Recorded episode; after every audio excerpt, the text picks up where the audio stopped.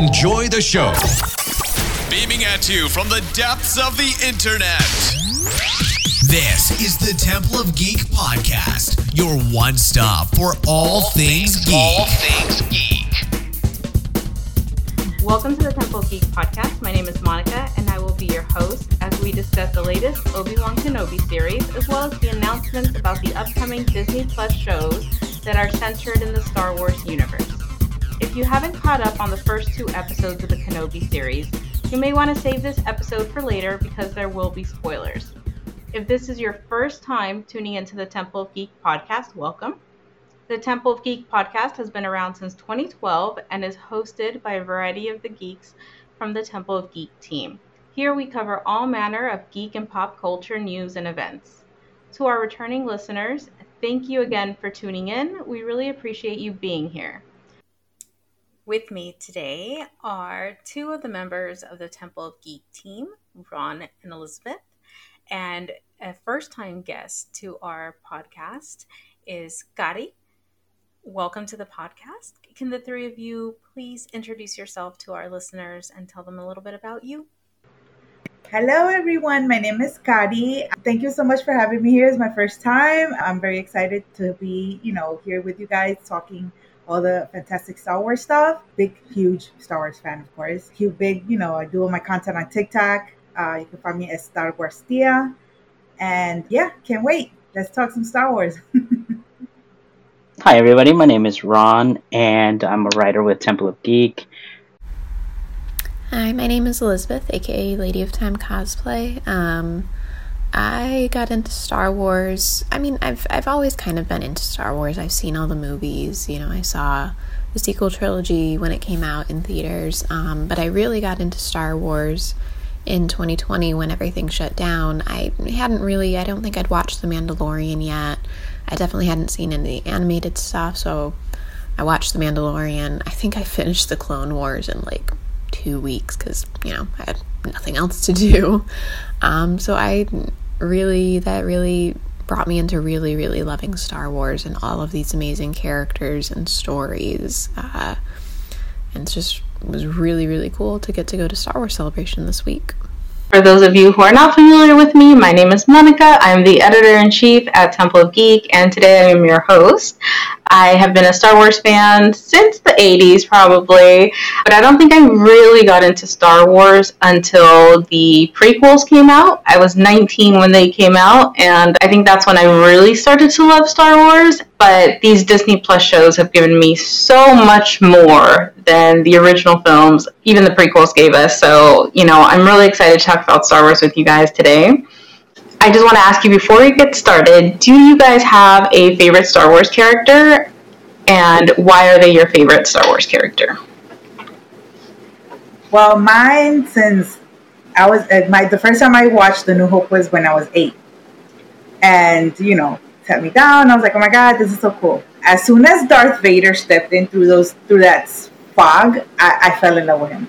I was like, this is the coolest person character thing I have ever seen in my life. I don't know. Since that day, I fell in love with him. And then when the prequels came out and we got his the you know the backstory, Anakin, you know, obviously both of them just it was it was amazing. You know, I rated just for being such a badass, and Anakin because I could you know everything that he went through and the inner struggles and everything was very familiar to me, and a lot of things that I can relate to. So you know, that's he became you know duality with both of them being my favorite characters. To answer your question, my favorite Star Wars character, I have multiple, uh, but I'd say as as a diehard fan of Ahsoka Tano, I'm gonna have to say Ahsoka Tano.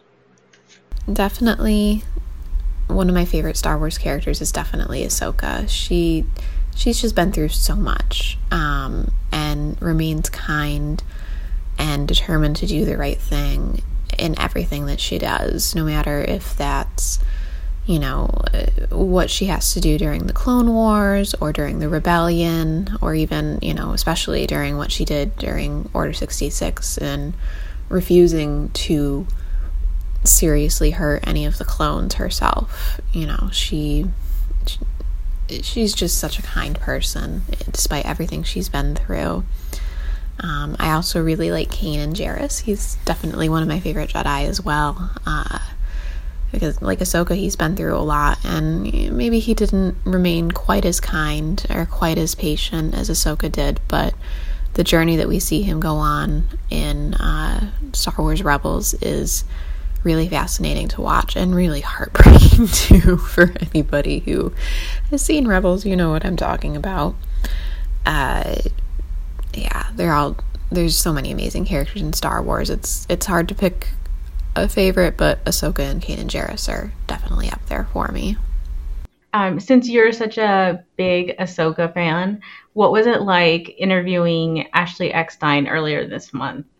It was so cool getting to interview Ashley Eckstein. I mean, I was very glad that it was like an audio only interview because uh, I forget exactly what the question was that I asked her, but I, I, I asked something to the effect of, you know, just about Ahsoka in general. And uh, when she was answering my question, there was a couple points where she answered uh, using quotes that Ahsoka hat says in the show, and like you could tell that she like went into using her Ahsoka voice, and it just it was kind of gave me chills a little bit, and it was really really cool. She's so sweet, and uh, the the project that she's doing, the Star Wars Mindful Matters, is really great. I think it's it's going to be really good for a lot of kids to do that to be able to see examples of their favorite Star Wars characters um, in terms of making sure that they're looking after their own uh, mental health and well being. Yeah, and I really loved what she said in that interview when she said to you that she hopes to be like the real life version of Ahsoka. She couldn't be the live action, but she is this. She wants to like take what's so wonderful about the character of Ahsoka and actually make it part of her life, and I really love that. All right, so for our listeners who may not be familiar with Star Wars Celebration, Star Wars Celebration was a four day event that took place in Anaheim, California over the Memorial Day weekend. At this event, there was a ton of big announcements regarding the Star Wars universe, and today we're going to talk about the Disney Plus Star Wars shows. Um, we're going to start, I guess, with Obi Wan Kenobi.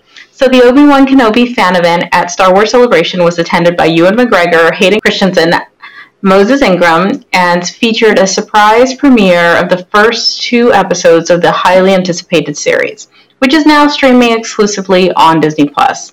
The story begins 10 years after the events of Star Wars Revenge of the Sith, where Obi-Wan Kenobi faced his greatest defeat, the downfall and corruption of his best friend and Jedi apprentice Anakin Skywalker, who turned to the dark side as the evil Sith Lord Darth Vader. Let's talk about st- Star Wars Celebration first. What did you guys think of all of the interviews and moments with Hayden Christensen and Ewan McGregor? So, the first thing that I loved is just the fact that they are finally getting to see the love that we have for them and what they did in, with the prequels. You know, because as Ewan said many times, you know, back then it was just the critics and what they said, and it wasn't you know really well received. But now he's getting to see the the part that he wasn't able to, which was the fans and who the kids that grew up and now are here celebrating him and Hayden, especially Hayden because Hayden got so much flack for. You know, oh he was horrible, he was his acting was just bad, and you know all that stuff. Um, but it was really emotional to see that they were getting that love and feeling that love and, and I think that surprised them a lot. It was a very big surprise for them. So I, I completely loved it. I love that they came back together and it's like they never like it was it was like they never had separated. They, their dynamic was so is so amazing. It's like they're brothers. They feed off of each other, being silly and funny, and it's it's just amazing. I loved it. Star Wars Celebration was just such a blast. Um, for me, the whole weekend started Thursday. I had I, the only like big panel that I got a ticket for was the Thursday morning Lucasfilm showcase, which was super super cool. Um, especially so they like they started with a retrospective on previous Star Wars celebrations, which was really cool. But when that ended, the lights went dark, and this like 50, 100, I don't know how many people were in this course, but this enormous course of people was like on the floor of the the theater and they were singing Duel of the Fates live and it was so cool. It was just wild. And so they sing, they wrap that up, and Ewan and Hayden come out on stage. Everybody goes wild. It's great. It's amazing. It gets quiet enough for like a second that Ewan is able to get out a hello there, and everybody just went wild. so cool to see and just be in the room for that. And then, you know, of course, they talked. They brought out uh, their cast members, like Moses Ingram and some of the other cast members that are in the show. And they talked about the show a bit. And then, uh, you know, I, I, forget if it was the lady hosting the panel or, or who it was that asked, but, you know, somebody said, Did you, hey, Ewan, did you bring any clips or teasers for us? I know it comes out tomorrow. And he kind of goes, Oh, well, unfortunately not. However, we would like to invite all of you back here later tonight for the premiere of the first two episodes. And that was just such a cool thing to get to go and see.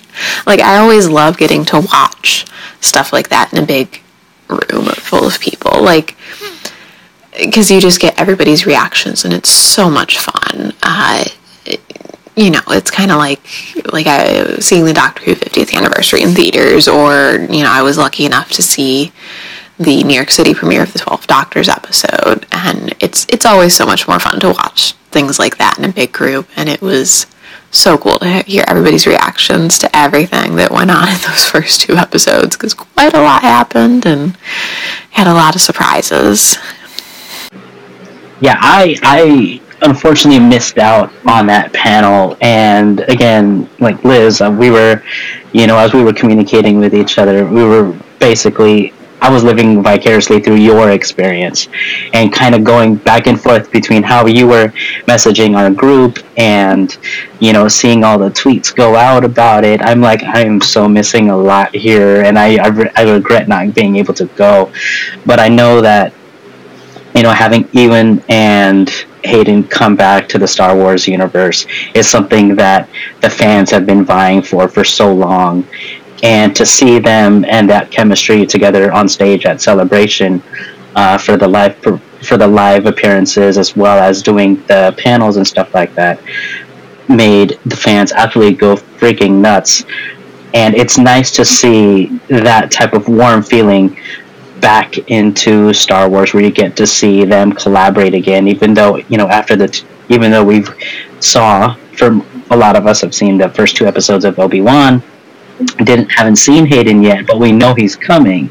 So it's that anticipation of that appearance about how it's going to be, and I think you know for all of us who are going to be watching.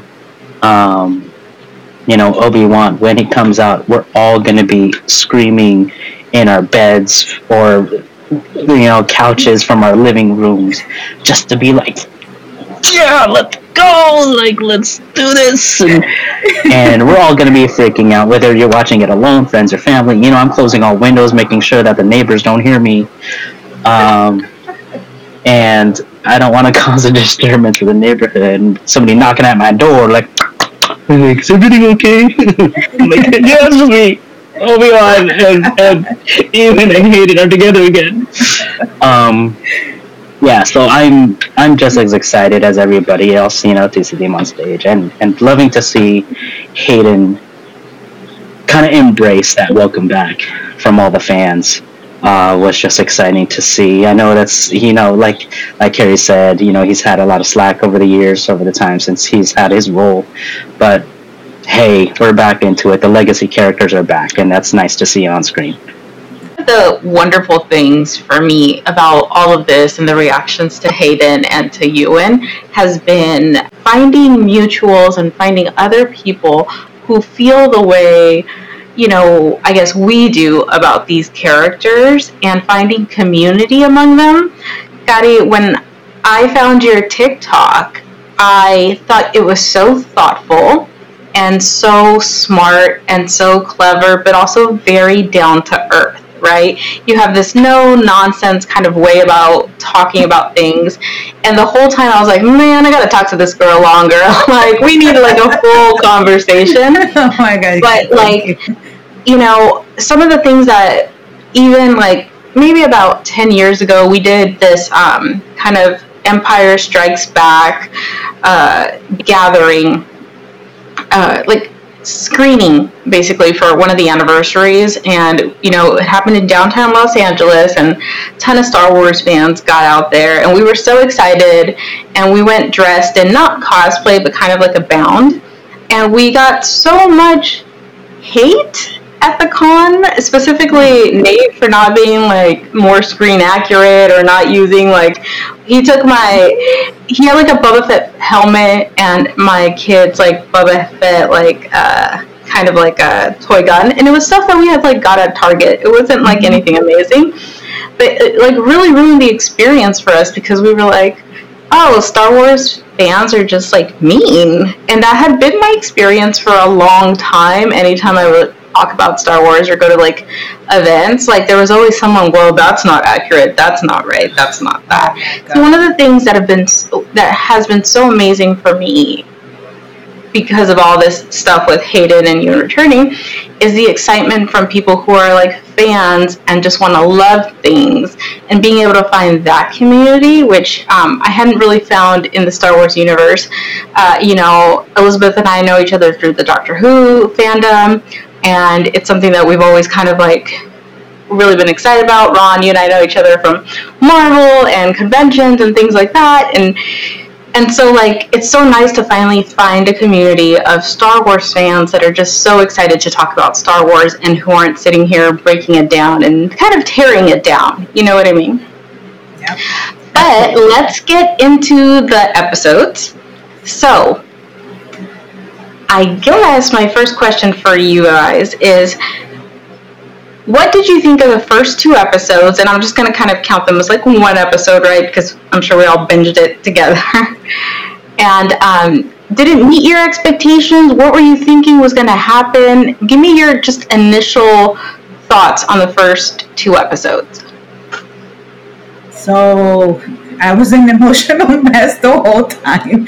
like you see, like I, I have to do a compilation because the whole time was basically me basically just, oh my god, oh my god, I can't believe this. Um, I thought the biggest surprise for me was of out of everything was Little Leia and how much we got of Little Leia and because I figured, you know, I had thought that we would get like a fleeting moment with her. We see Bail and Obi talking for some reason, and we just see Little Leia in the background or something.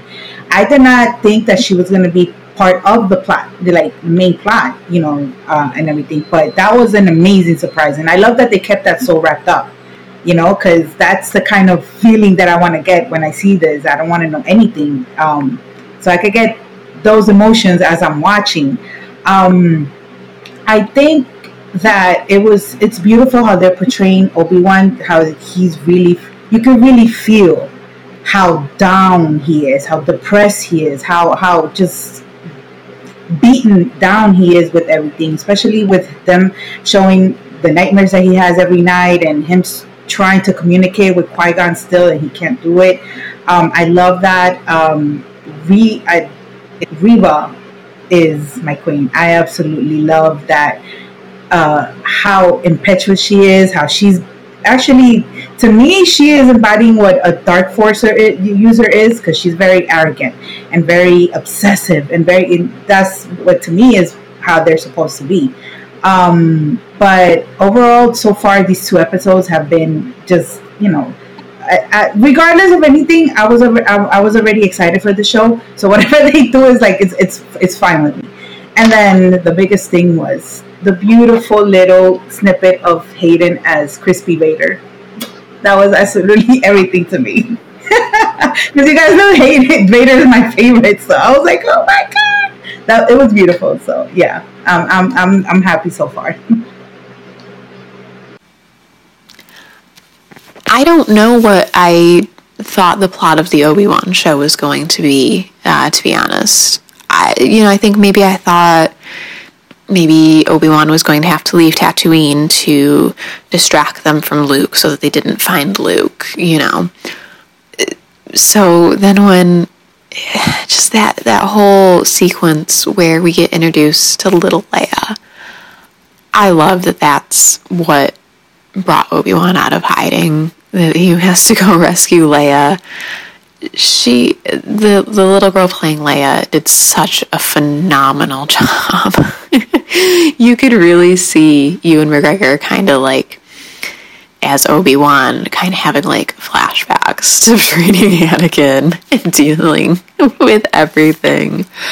I mean, she she definitely has both her parents in her. She is something else. Uh, she's so great. I, I love the reaction that at the uh, premiere that the crowd had to when to when she's talking to her cousin on Alderaan. And he says, You don't have to be polite to droids. You don't have to be polite to lower life forms. And she just goes, Then I guess I don't have to be polite to you. like she's just so perfect. She's written so well. I absolutely loved that. Um, I also really thought it was interesting and appreciated how, you know, it's it's shown that Obi Wan struggled to use the Force to save Leia when she fell off that building. Um, it, you can tell that she's that, that he's just really kind of cut himself off the, from the force after everything that happened. Um, it just it I absolutely adored it. I, I don't know what my expectations were going in apart from like, oh my gosh, I get to see Obi Wan again. You know, I, think there's going to be a lot in this show that's going to make me very emotional. Um, especially if they do like flashbacks to Clone Wars. I mean, they did a little bit of like a flashback sequence to the movies in there, but I, I just keep thinking, you know, if they were able to keep Leia a secret, what else are they keeping secret from us? What else is going to happen in these next, you know, four episodes? Uh, it's I just can't wait to see what more of this story this this is. I am kind of sad that that they're saying it's a limited series, so this is probably the only season we're going to get. But uh, it's it's just great. I love it. I can't I can't wait to see more. Uh, another thing that I really loved about Leia is how, you know, even though she doesn't really know her birth mother, um, I know in the I've seen a comic panel where uh, her her adoptive mother um, talks to her about about Queen Amidala because there's a statue of her on Alderaan, which I think is beautiful. But I love that just like her mom, she's using a decoy so that she can run off and do something else. Um, that whole scene where, you know, we think that we, we're seeing Leia getting ready for whatever it was that, that they were off to do. And it's revealed that it's, it's not Leia, that it's, you know, one of her friends. I just, I loved that. She is so much like her mom and so much like her dad. Uh, and it, it was just so sweet especially the reaction that you know because everybody when everybody realized we were on Alderaan and saw you know them getting this little girl ready everybody was like oh and then everybody laughed when the reveal happened. And then you know it cuts almost immediately to Leia running through that forest and everybody just started cheering. It I I love this. I love that we're going to see more of Leia Organa especially you know as Bail says in the episode, she's just as important as the boy. Leia is just as important as Luke. And I also really love how, you know, obviously later on in the in the movies we do find out that Leia is force sensitive, that she does have the ability to use the force as a Jedi does. And even though in, in her life she's not really using that connection that she has um, at this point in her life to do, you know, flips and tricks and whatever else, uh, you can tell that it's kind of manifesting in her as a real emotional intelligence, being able to tell people's emotions and thought processes. Like I said, with her cousin, you know, she kind of can read them pretty easy.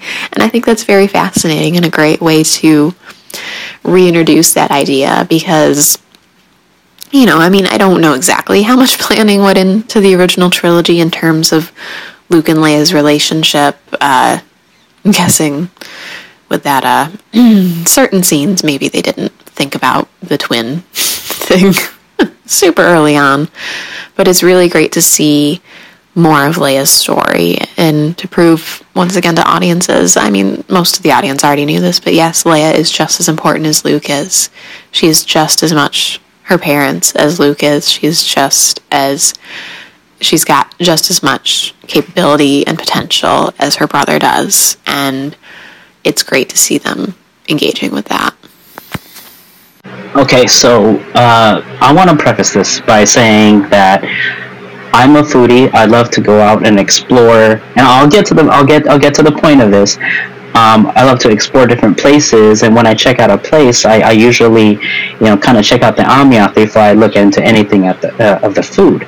So how that relates to Obi Wan, basically, I did not go into any stories or any news or anything about the about the series before watching it.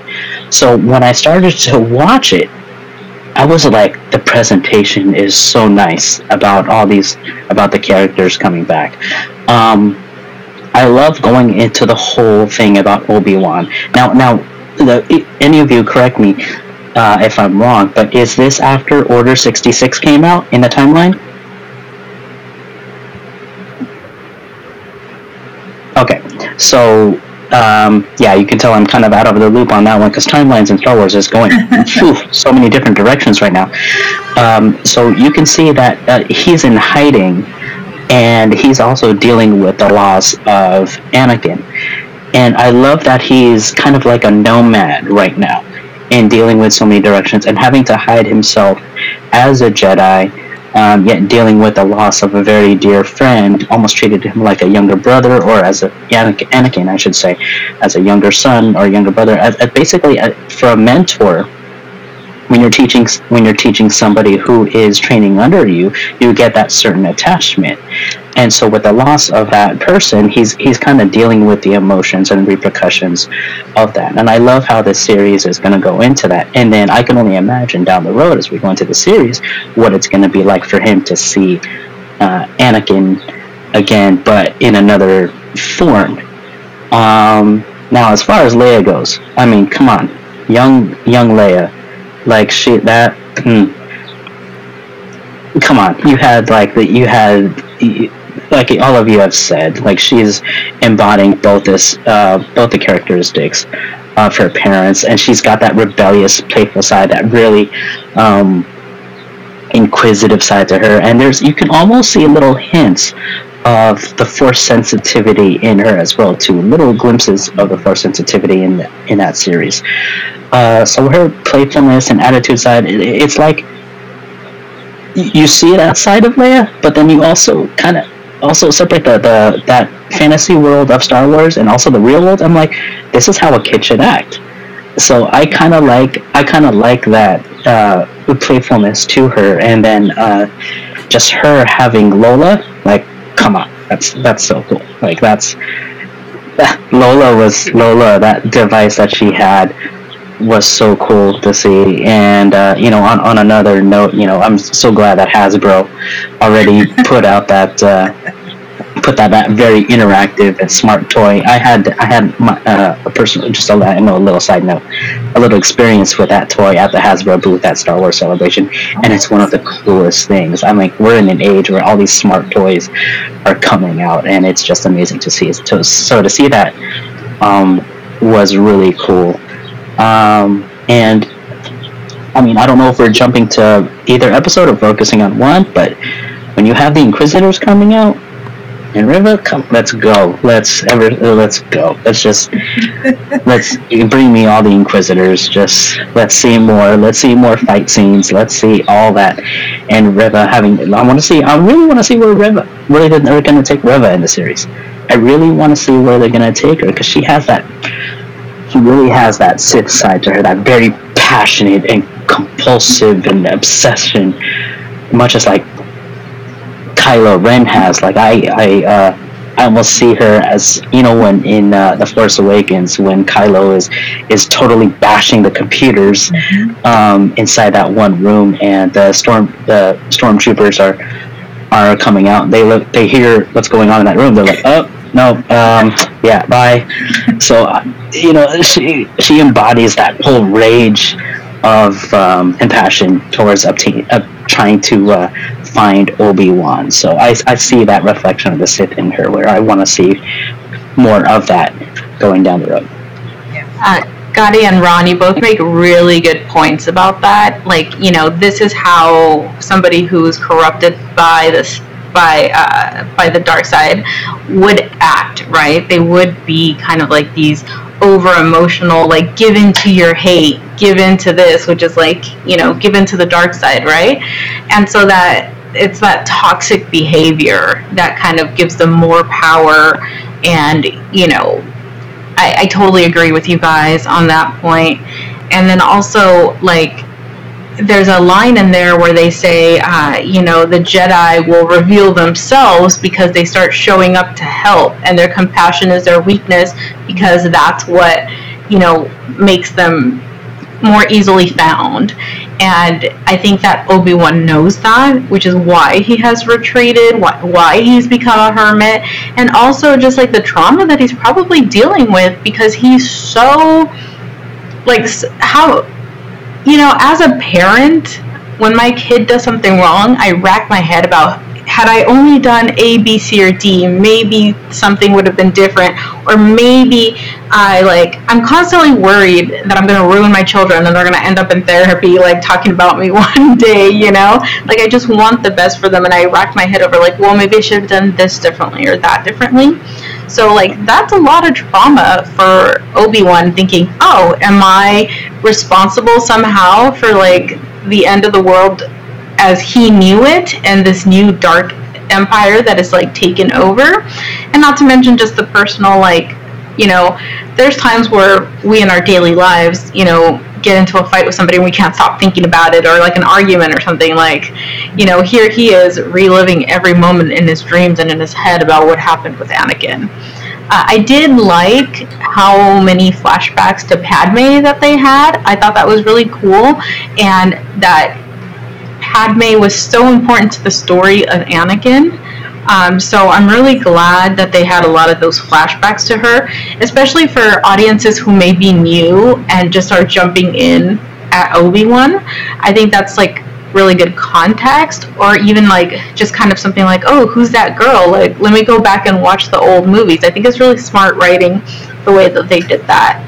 So the filmmakers were keen to strike a balance between honoring what came before in the galaxy and the creation of these new worlds. What do you think about the way that they kind of started new stories, but also like called out things that happened in the past? Uh, all I have to say is Alderaan. We saw Alderaan that's that's all I gotta say. We saw, we finally got to see Alderaan and its beautiful form and environment. I love how they designed it. It, it looks like a very peaceful type of uh, peaceful type of place. Um, and with the surrounding environments, I think the I think uh, the imagery behind that was beautifully done and created in terms of storytelling and tying it in with. Uh, I should. I'm sorry. I should have added to that in, in tying in the story with with Leia and where she's at and type of just basically how they create that environment in terms of having being its own character um, juxtaposed with Leia's character and the environment that she grew up in as well too. So I think that plays a huge role in terms of their environment and carrying the story along, and even interacting with the people. Um, on there. It kind of gives you a glimpse, a better glimpse of what that life was like for her um, as a young one growing up. So that's that's pretty much my take on it. Yeah. No, I I love that. Um, basically, I mean, not just Kenobi, but every other show that we're gonna get is just expanding the galaxy even more. You know, it, it's it's giving us so many different stories that we didn't get before, and now we get to uh, uh, experience so much difference and so many different stories and and now it, and it's not just about the jedi you know and the empire and the Sith. now we get these regular people stories, and we get finally more insight into the rebellion and the political side of Star Wars. Uh, even more than we got in the prequels, because you know we, we got that a lot of you know a lot of political side in the prequels and stuff. And yeah, like uh, Ron said, seeing Alderaan, like as soon as that image came on, I it was I, I, I, I, immediately started tearing up. Not just because we were gonna get more, but of course immediately I was like, we're gonna see Leia. Like, oh my god, you know.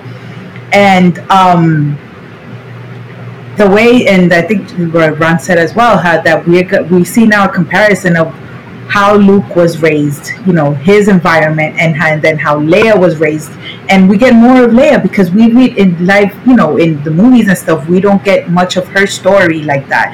Same way that we got with Luke. Luke, we got a little bit more of a glimpse, you know, and now with Alderaan in the picture, it just makes you know a new hope when you know the planet got destroyed that much, you know, pain like emotional. Because now like now we see that the people that were living there and now we see how it was when you know when it was still around. So it, it i loved how they're connecting all of that the new with the old. It's it's amazing yeah, so I, I really like that they're bringing in more of the Inquisitors because that's something we first kind of saw in Rebels. I don't know if they originated somewhere else, but that's where I first encountered the idea of the Inquisitors going after any of the surviving Jedi who were able to somehow get out of Order 66 or the Jedi, you know, that are being born after that order. Um, uh, and it's really cool to see that, you know, because you see quite a bit of them in Rebels between the Grand Inquisitor who don't know. I'm sure he can survive a you know, if it, like like Monica said earlier, if Darth Maul can survive being cut in half, then I'm sure the Grand Inquisitor can be survive, you know, getting a lightsaber to his stomach.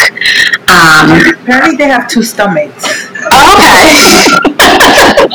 the Pau'ans or whatever have two stomachs, and now he's gonna have one. I guess. Okay. All right. Well. More than one stomach? Yeah, yeah, yeah. yeah, they have two. I wish I had that when it comes to food. I know, I'm like trying to eat all this food at Disneyland. I could use a second stomach. Um, but it, it's really cool because you get you get the I believe it's the seventh sister and fifth brother in in Rebels, and then you see I believe oh now see I can't remember what number sister um, Trilla is that you get in Fallen Order, and you also get second second sister, and then I, I don't know what the other one was because there's another Inquisitor in that as well.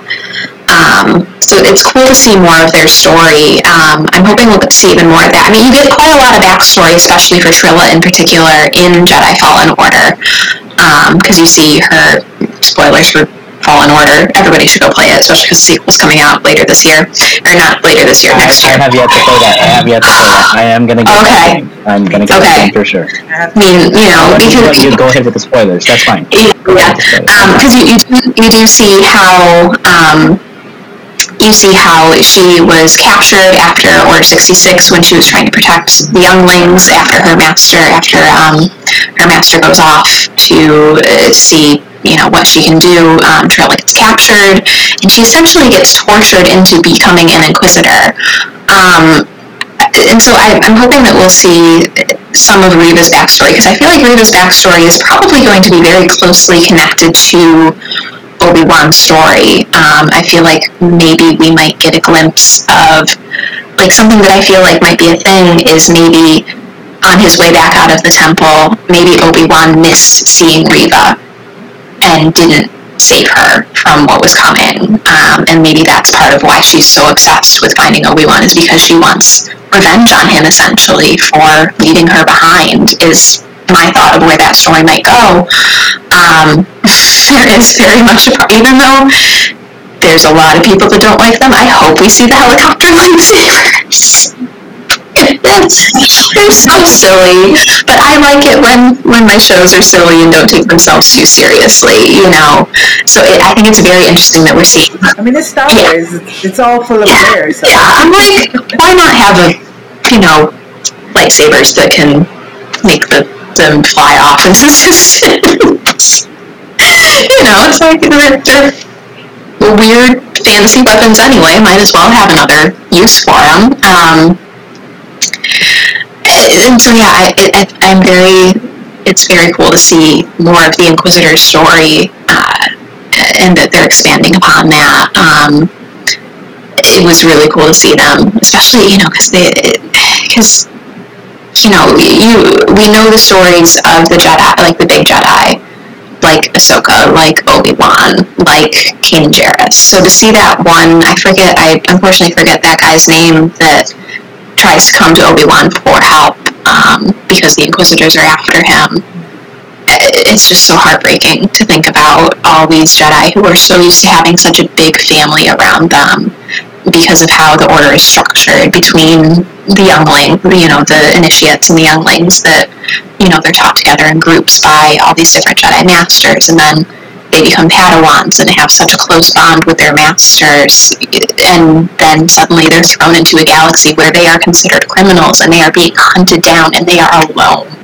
And it is so heartbreaking to see like Obi-Wan does choose to be alone, but that one Jedi that came to him for help did not want to be alone. He wanted help, and Obi Wan did not give it to him. And that was heartbreaking to see how much Obi Wan doesn't think he can help anybody when he can.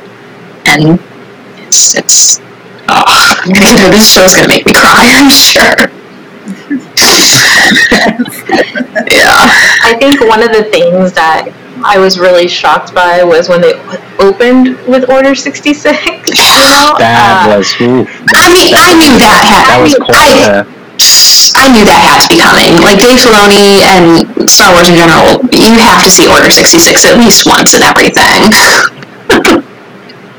Right, but and then Just- the fact just remember that it started, yeah. the fact that it, it started at the Jedi Temple with the younglings, I think Yeah. is going to be some kind of foreshadowing for us about what's coming in the series because why started off with these youngling story and show us that like hey these other little kids like have escaped and then on top of that we get the second episode with baby Leia so I think kids are going to be a big part of this and I think how people become what they are like Reva for example is going to be a big part of like the storytelling here uh, one of the things that I really loved about Rogue One, it's my favorite Star Wars movie, and it doesn't have any Jedi, and it's just this world building, right? These other worlds, and I loved everything about Rogue One so much, and so I think that I'm gonna really enjoy. It's what I enjoyed The Mandalorian because of all these side stories, and I think that's what I'm gonna really enjoy about Obi Wan is this world building. I'm excited about Alderaan, and one of the things that I don't think Princess Leia gets enough uh, love for is the fact that she lost her planet, right? She had a whole beautiful, kind of healthy childhood, right? I think we're going to see that at least. She had parents who loved her. She had, like, you know, a, like, an important role in her community. And then it was destroyed right in front of her by Darth Vader. Technically, like, not that it's her fault or anything, right? But she was part of, like, why it was destroyed to send a message and all these kind of things. And she's been through so much, yet she wasn't tempted by the dark side. Everybody else, Luke, Kylo, everybody else tempted by the dark side. But Leia is so strong. Leia like has not been tempted, or at least they haven't shown us times that she's been tempted by the dark side, and she was able to still like, you know, get through to the end of the series without falling to the dark side or having anything terrible happen. And I think that that is something that we don't give Leia enough love for is how strong she is. And hopefully we'll see that in this show. And maybe we'll get a Team Leia story. Who knows? Some kind of lead up Love to, to her role. Yeah, But I mean, um, the book that she, the uh, the Leia Princess of Alderaan book is very very good, and I would love to see that in live action if they wanted to adapt that because it's a very good story. and then for those of you who uh, read. Elizabeth, did you finish reading Brotherhood? I know you picked it up. I haven't because I was so busy getting stuff ready for celebration. I haven't finished it yet. I, I'm like maybe a quarter of the way through. But It's very good, also and haven't- Ewan has a copy of it now, which I think is great. I saw that. I'm so happy for Mike. so, uh, Gadi, I know that you did finish the book, right?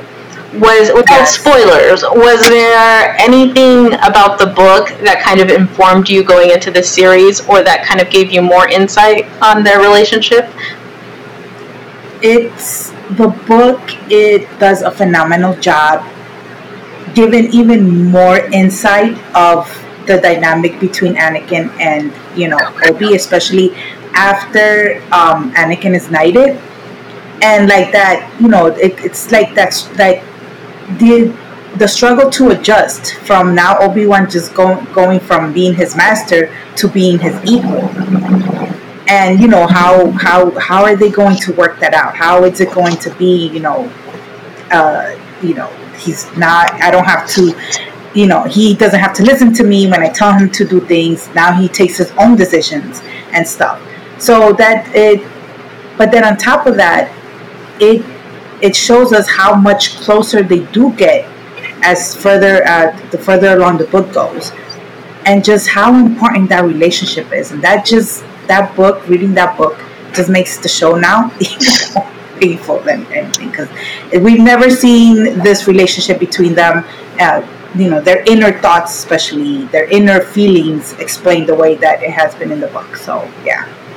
Awesome. You guys have to. I can't wait for you guys to read the book to finish reading the book because Mike Chen is one of my favorite writers, and uh, I highly, if it's anything like any of his other books, uh, you know, I think audiences will be really excited about picking up Brotherhood. Um, but so, any last thoughts on Obi Wan before we move on to the rest? I almost forgot to mention how much I love. Oh, go ahead. I almost forgot to mention how much I love seeing a clone.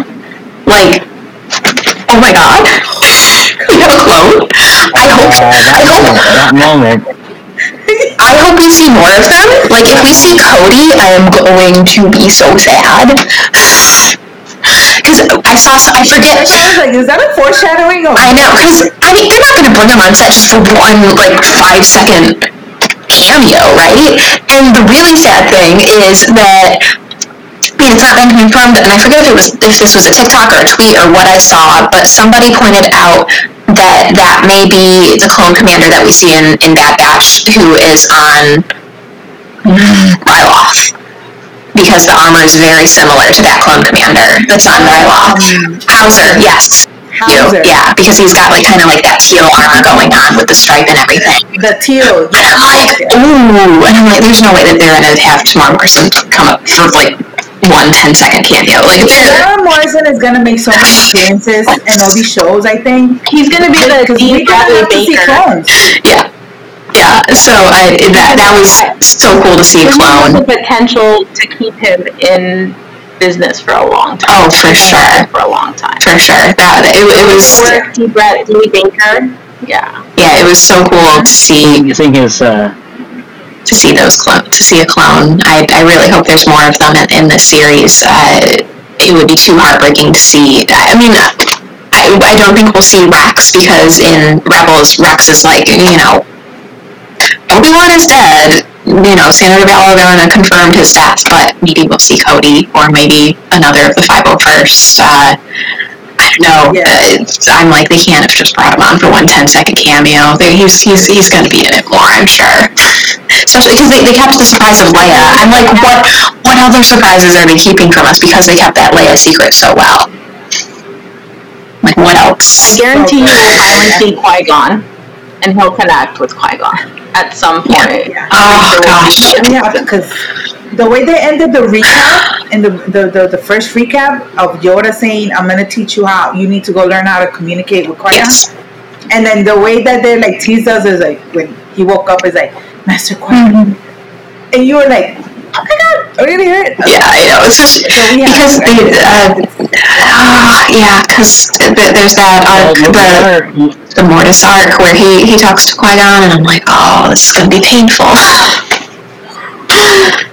we are gonna see uh, we are gonna see and hear Qui-Gon Jinn because Yes. it was announced at Celebration that Liam Neeson is coming back Mhm. and he's gonna be uh, oh this, Carly, this sounds like for you we're just basing your reaction right now I mean, I, I think I heard that maybe for Tales of the Yeah. Jedi. Mhm. Yes, yes. You know, Yeah, so he's gonna be okay. so he's coming back, even though you know it's it's it's uh, during the prequel um, era, um, or even the pre prequels, pre Yeah. pre prequels, whatever, Mhm. um, and that his son is gonna be voicing a young Qui Gon Jinn. Yeah. That's Um, so, you know, if that news of him coming back, it's like, oh, they're using him for this role, and we're, you know, we don't know if it's going to be a big role, how much of a role he's going to play in Tales of the Jedi, but you know, if it's any hint of any possibility of or further storytelling in the Star Wars universe to have Qui Gon Jinn, hey, that door is open. So imagine that possibly, maybe the next. Uh, look, look, I can see it. There's only four more episodes. If we're gonna see any announcement in London next year, April 7th to the 10th, if Liam Neeson is there, you already know. Like, just, just, somebody watch for everybody's heads exploding in the arenas Yes. over there. Absolutely. Um, you know, I, I do want to point out that in the Mandalorian season two, in you know when uh, they're making their plans to go get baby Grogu, and they go up to Bo-Katan and the other Mandalorian that's with her, I forget her name. Um, uh, so in that scene, they say to Boba Fett, they say, "I've heard your voice a thousand times," so they know that he's like a clone. Um, and so I think that that's a little bit of foreshadowing that we are going to get like Temuera is going to be in working for a long time doing these For sure. in this role, and I think that that's where they're saying it like, "Hey." We've seen you a bunch of times. I know who you are. This kind of stuff. So I think we'll see him again. Yeah. I think that's a little foreshadowing to the fact that we're going to see him again. And obviously, I think we've we're already- gonna uh, in Ahsoka we have to see Rex. Oh, for sure. Hopefully. For sure. If we don't see Rex, like, let's look at that. Uh, gosh. um, yeah, Rise of Rise of Skywalker. Um, that just the whole notion you heard during Rey, hearing everybody's voices in the back of all the past Jedi that have you know that have been the legacy characters in Star Wars. I, I want to see them continue that trend of of either what other Jedi's might hear Jedi's from the past, you know, carry on to for a huge scene. If it's Qui Gon, you know, even Anakin, Yoda, bring them all, um, because that just adds on to the moment. Ahsoka. Eh, eh, you know, I don't want to say what happens. I don't want to say or even feel or any predict anything about what happens with Ahsoka's character. I hope she just lives on forever. oh, yeah. Um, obviously, I, I'm I'm kind of But I standing mean, right now. think they do. Because, for example, like in the snippet that we got for uh, what was it, book Shadow of the Sith that's coming out. Um, I don't know if you guys heard of the book. Yeah. It's gonna be basically like a pre-sequel, you know, with Luke and Lando and stuff. And in the snippet that they gave us, we see that Luke gets to talk to and he sees Anakin mm-hmm. as a Force ghost.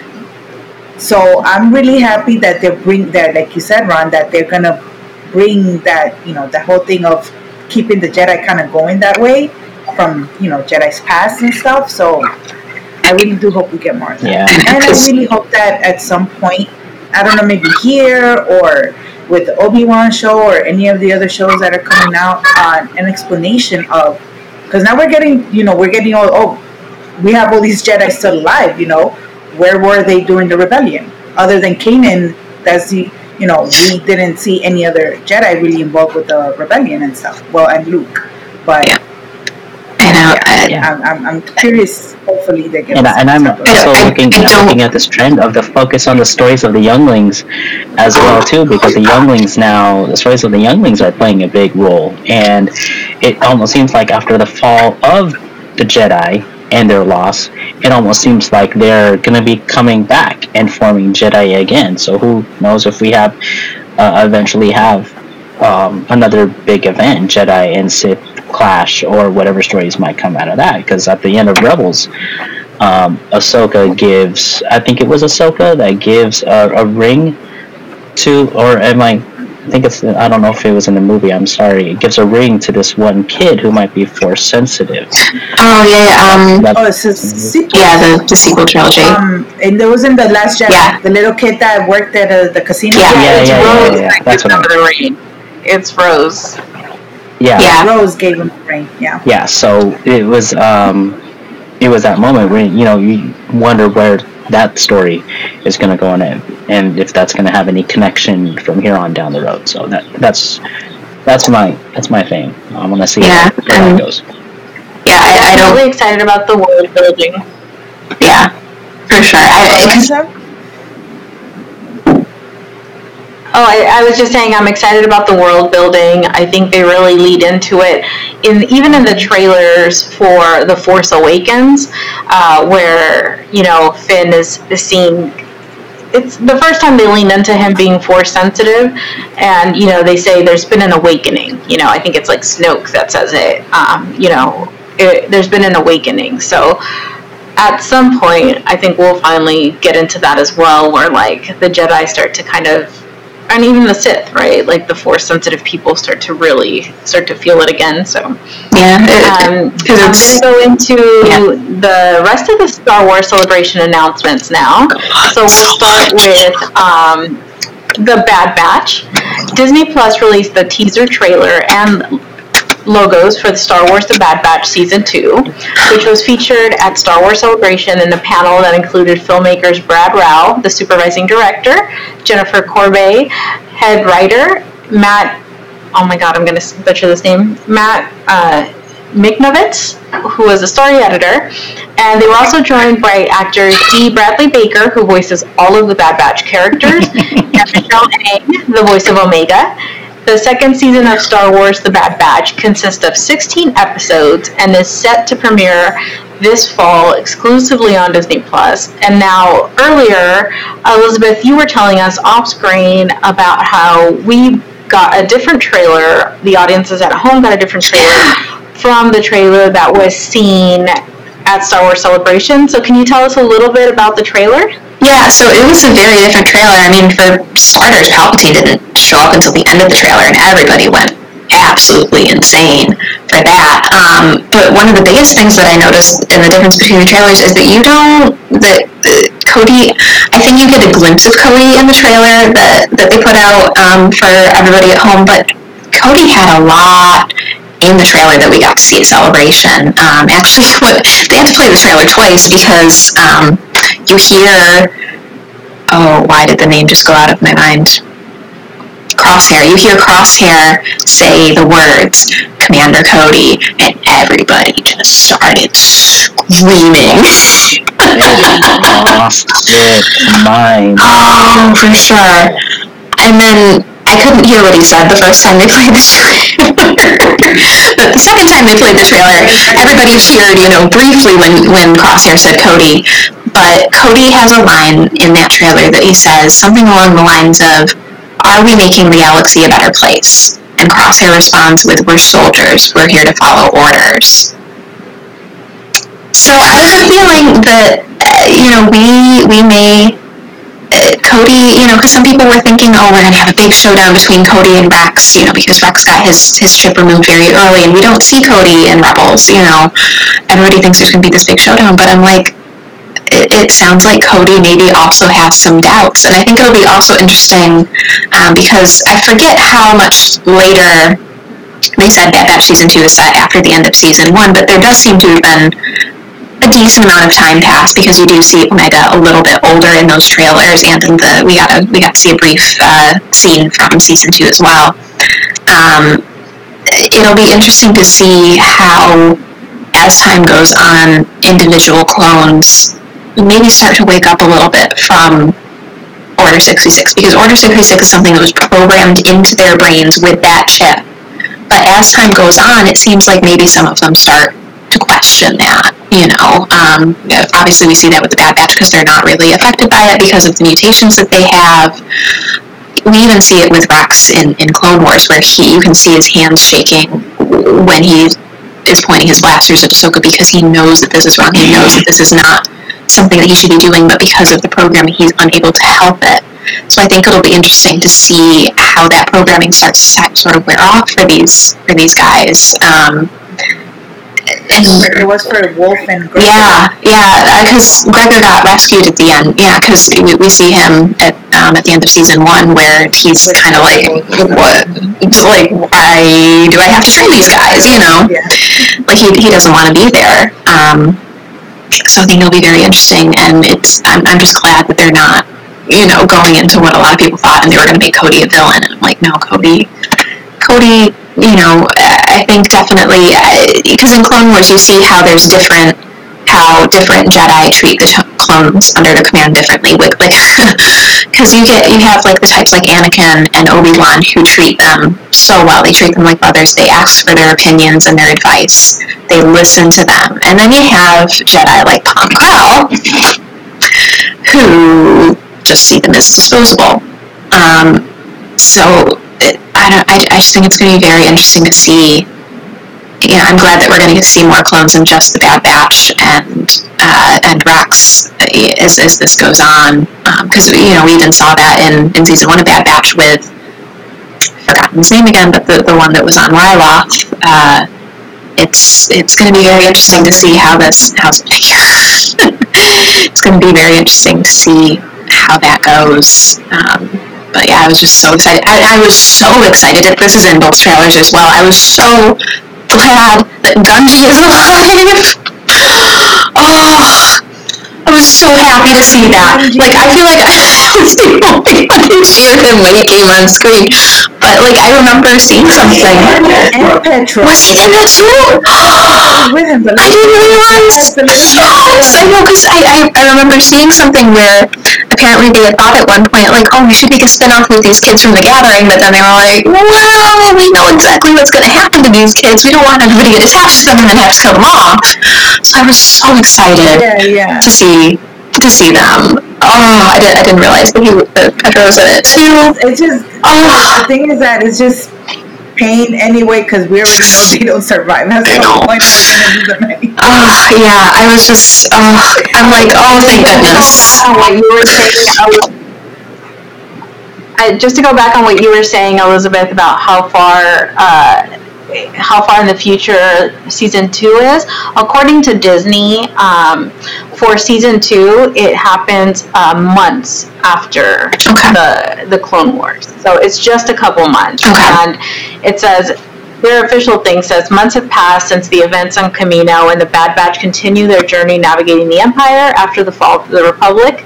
They will cross paths with friends and foes, both new and familiar, as they take on a variety of thrilling mercenary missions that will take them to unexpected and dangerous new places.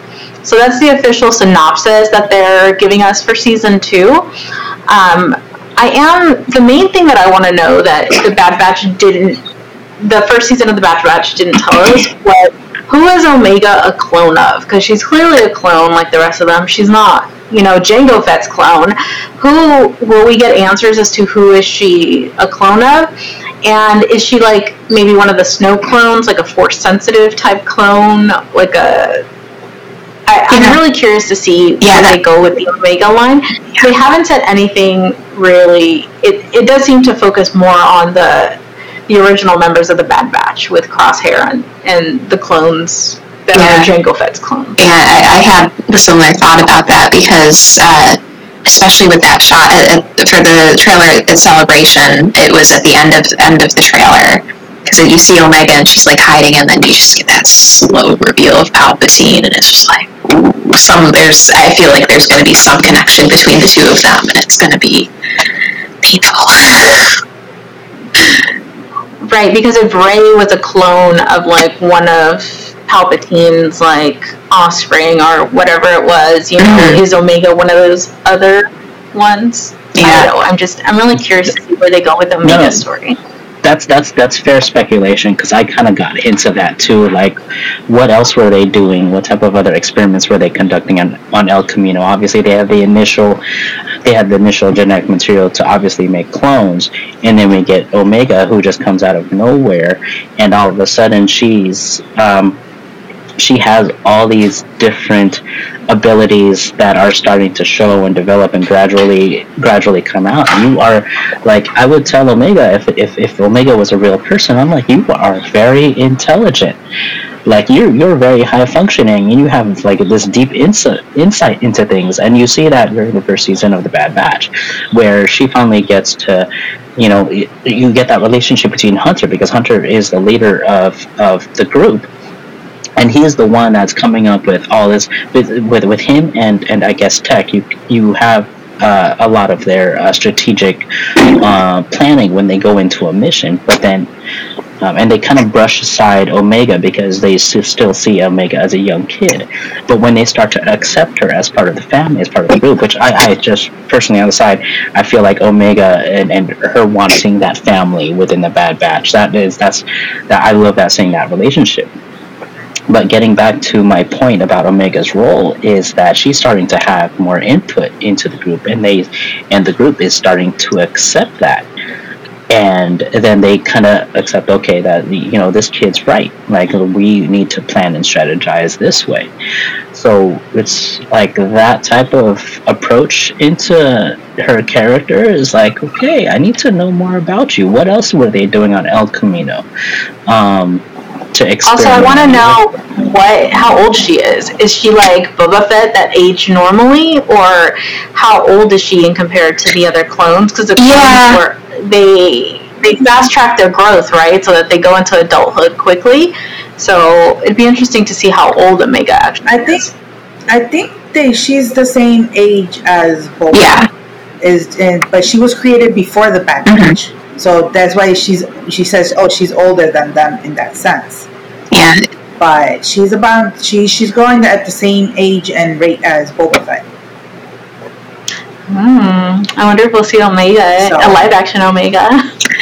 That's what we because that was one of the speculations I had when I saw well, for Boba Fett. I was like, are we gonna see her there? You know, because Yeah, I, I would love to see her in live action. Same age. So. And like, uh, I, I don't think it's her. Star Wars shows. I don't think it's her in the Fallen, uh, not Fallen Order, in the uh, Jedi Survivor trailer. But like, that was my first thought when I saw the the whoever that figure is in the tank with the pale blonde hair. I'm like, it's it's probably not Omega, but that was like my first thought.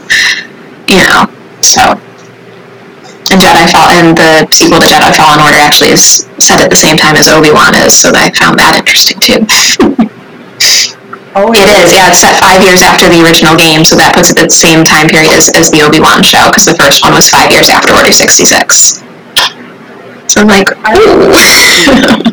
So, for our audience at home that is a little confused about timelines and things like that, Elizabeth did a really great series on timelines for Temple of Geek. So, if you go on templeofgeek.com, there's a bunch of timeline episodes. Where are the Skywalkers? Where are the uh, Sith? And you did three. Where is the other one? yeah, uh, it was like the oh no, we lost somebody. Um, yeah, it, it was um. there you go. Yeah, I think one is the Order 66 survivors, so Ahsoka, Kanan, and Cal. Um, one was Luke, Leia, and the clones, and then the other one was the dark side users like Maul, like Asajj Ventress, and the Inquisitors. Okay, I gotta check that out. All right. Any last thoughts on the Bad Batch before we move on to the next show? Wrecker. Yeah. I want to see more Wrecker just blowing up stuff. Wrecker going in and just. Why are we giving away that missile or something? You know, oh, just. just Oh, wow, that was really good. I think I think Dee Bradley Baker wants more of Wrecker too, because he that was the voice he interjected with the most. somebody would say something, somebody somebody would say something, and Dee would just like interject in one of the clones' voices. Like I think the first time he did it is, is somebody said that they were defective clones, and, he, and Dee goes, "We're defective or enhanced." like, oh my That is awesome. like yes. And then they, they did a they did a table read. They did a table read of one of the scenes from from uh, one of the episodes that's set on Braca, and Dave Bradley Baker just stood there and did all the voices one after the other between Wrecker and Yes. and and Hunter, and I'm just like, Talk about talent. yeah. I mean, he, he's an amazing. I was I was losing it I was losing it during that panel. Of him basically, the I forgot the name of the host. I think it was David Collins. Um, they asking him questions, and Brother Yes. literally answering all the questions as his character. Like, so Yeah. like, so it was funny because because when he was asking him questions, he was like, oh, okay, since since all of you are here, I'm just going to ask everybody the questions. And so he was basically asking Dee Bradley Baker Yeah. As all the characters from the Bad Batch. He's like, Yeah. oh, so what would uh, so uh, Tech? What would you do in this situation? Yeah. I wouldn't have this. He was like, I wouldn't have a say in it at all. it was Yeah. it was such a it was such a joy just to see all his characters Yeah. come out and answering answering all the questions. That was so much fun. You know, um, Michelle for for Michelle Ang, who's who who voices Omega. She sounds just like Omega. Yeah, just I think she pitches up just a little bit for Omega. Yeah, I was like, Right, oh, this yeah, is so so- cute. That's adorable. All right, Did you guys. mention well- already the new look? I'm sorry. Did you mention already? Oh yeah, they got new armor. Uh, yeah. New Oh, no, armor what- and- Yeah. Bring that up, Brian. Tell me Yeah. what you look. Okay, so they look they look totally different. Um, Omega has I mean it, it, it shows in the trailer, so it's not a spoiler. So Omega There's has a, picture, new yeah. look, has almost like a very Han Solo look to her. Yeah. and she has like some type of outdoor um, outdoor gear and like uh, uh, I think uh, a strap of pockets to hold extra materials in. Um, the Bad Batch have new color tones in them, so I think the red has been subdued. Now they have like orange uh, stripe trim. A little bit of teal too. So I mean, all of it, right? And Yeah. So I think that's that's a cool thing that they have redesigns in their armor. So I, I think that's that's that's just a cool thing to notice. Yeah, I, I think somebody because It's I out there, so people can watch it. yeah I, I think because I follow a couple different people who do like 3D printing modeling. And I guess Hunter's helmet is just slightly different enough where people are going to have to redo their helmets outside of just painting them. Oh, Isn't he just making cosplayers spend more money? hmm hmm Right, and more work. And they're like, oh, I just had this costume last year. I Now know. it's totally again. Yeah. no. All right, guys, let's move into the next um, announce set of announcements from the uh, from Star Wars Celebration. So there was a panel, Mando Plus, a conversation with Jon Favreau and Dave Filoni. It was a panel that was moderated by Ash Crossan, who's the co-host of Screen Rant. So Favreau and Filoni were joined by Pedro Pascal, Brendan Wayne, Lateef Crowder, Giancarlo Esposito, Emily Swan, Carl, Carl Weathers, Temuera Morrison, Katee Sackhoff, Rick. Oh my God, I'm not gonna say his name right. Rick uh, Famu Famuyiwa. Rick Famu. I think that's that's Famu- close. Yeah.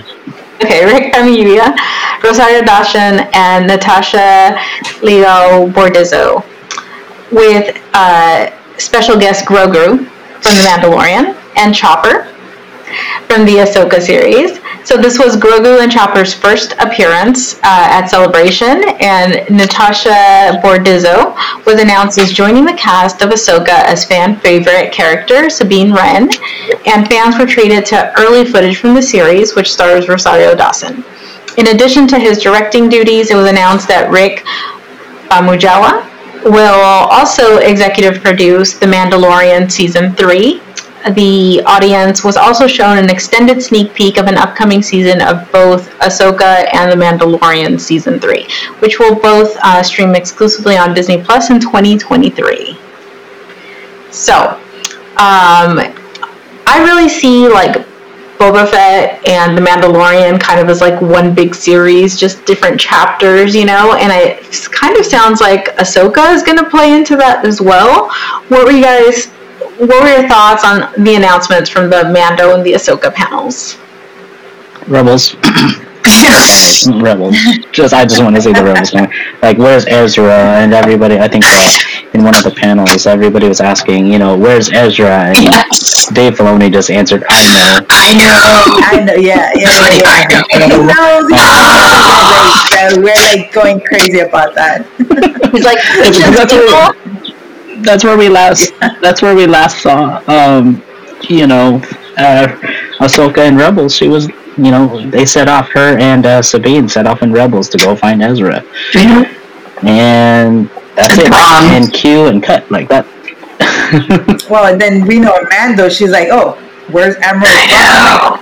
Yo, and then when I saw that, I went nuts. She's like, she dropped named Thrawn. I was like, I, I, it's, it's insane. Ugh, yeah, unfortunately, I didn't. Action Thrawn, let's go. I know that's gonna be crazy to see because they, they did Cad Bane so well. I can't wait to see how they do. Um, do Thrawn in live action. Yeah, unfortunately, I didn't make it to the Mando Plus panel because um, that was that was Saturday, right? And I had been in Disneyland until like one in the morning because I went to Star Wars night, and so I was I wasn't even going to try to do standby because I knew it was going to be too crazy to try to get into that. Um, I definitely did not at all see leaked footage from that extended preview, but it was so cool to know that Hera and Sabine and Chopper and probably uh, Jason. I'm sure we'll see Jason in this series too. It it basically sounds like we're getting Rebels season, a new season of Rebels, but in live action Yeah. and with new actors, you know, which I am totally fine with. Uh, it's it's it's gonna be so great to see those characters. I hope that that then inspires people who haven't seen Rebels because they kind of you know, people complain about the Rebels animation style and stuff. And I'm like, eh, mm, get over it, you know. Like if if you watch if you watch those haters are. yeah, I'm like if you watched the early seasons of Clone Wars, Rebels looks better than that. At least, you know. Sometimes, sometimes. Yeah. Rebels is my favorite I love Rebels. because of the amazing. There's so much Yes. lore in that show, Yeah. especially because Force lore is like my favorite. One of my top favorite things about Star Wars is Force Mhm. lore, and it gave so much about it, especially like with the world between worlds and Yes. how you know the the community. This is the first time we really see uh, Jedi's com- how they communicate with animals, with Mhm. and stuff. So it was just beautiful and just storytelling. Uh, the every each character's arc, we see them go through their own transformation and, and, and growing up, and it, that's it's amazing. It's it's just Yeah. beautiful. I, you know? I, I can't wait. So you ha- you guys please. Uh, yes. Rebels is so Uh, good. Rebels, Rebels is absolutely my favorite animated series. Yeah. Like to come out of, and and and, and Bad Batch is like right there, but you know it's still Rebels still comes out on top. Yeah. Um, you know, yeah, because they bring it's- on all the Loth animals. I can't. I know the Loth cats. Oh my god! I didn't we like get? Loth Cats, Weren't, weren't, weren't, weren't the Loth cats? I feel like they showed up briefly in a Mandalorian episode because people went a little crazy. yeah, I the think so. Ahsoka one. Yeah. we saw them. Yeah, yeah, yeah. Ahsoka Yeah, because then Build a Bear came out with it and branded them as as seen in the Mandalorian. I'm like, how about as seen in Rebels? But okay. I would, and they, they've got Loth cats at, at Disney one World, of the but things that makes me really excited about these series like you know we're seeing live action versions of things that happened in clone wars. Now we're going to see live action versions of things that happened in in rebels. And what makes me really excited is the thought that like maybe we will see live action versions of what happened in star wars visions because I don't know if you guys have watched Star Wars Visions and their like, you know, collection of these like short stories that they did, but they were absolutely gorgeous. Some of them were amazing. Some of these characters were really, really um, interesting and we've already seen that like the Ronin character that we see in Star Wars Vision got its own novel and so hopefully we'll see like you know expanded universes of all of these characters but there's a lot of stories in the uh, star wars vision that i would like to see translated and adapted into a live action. So yeah, seeing these these animated series Yeah. get their live action counterparts makes me really excited. Yeah.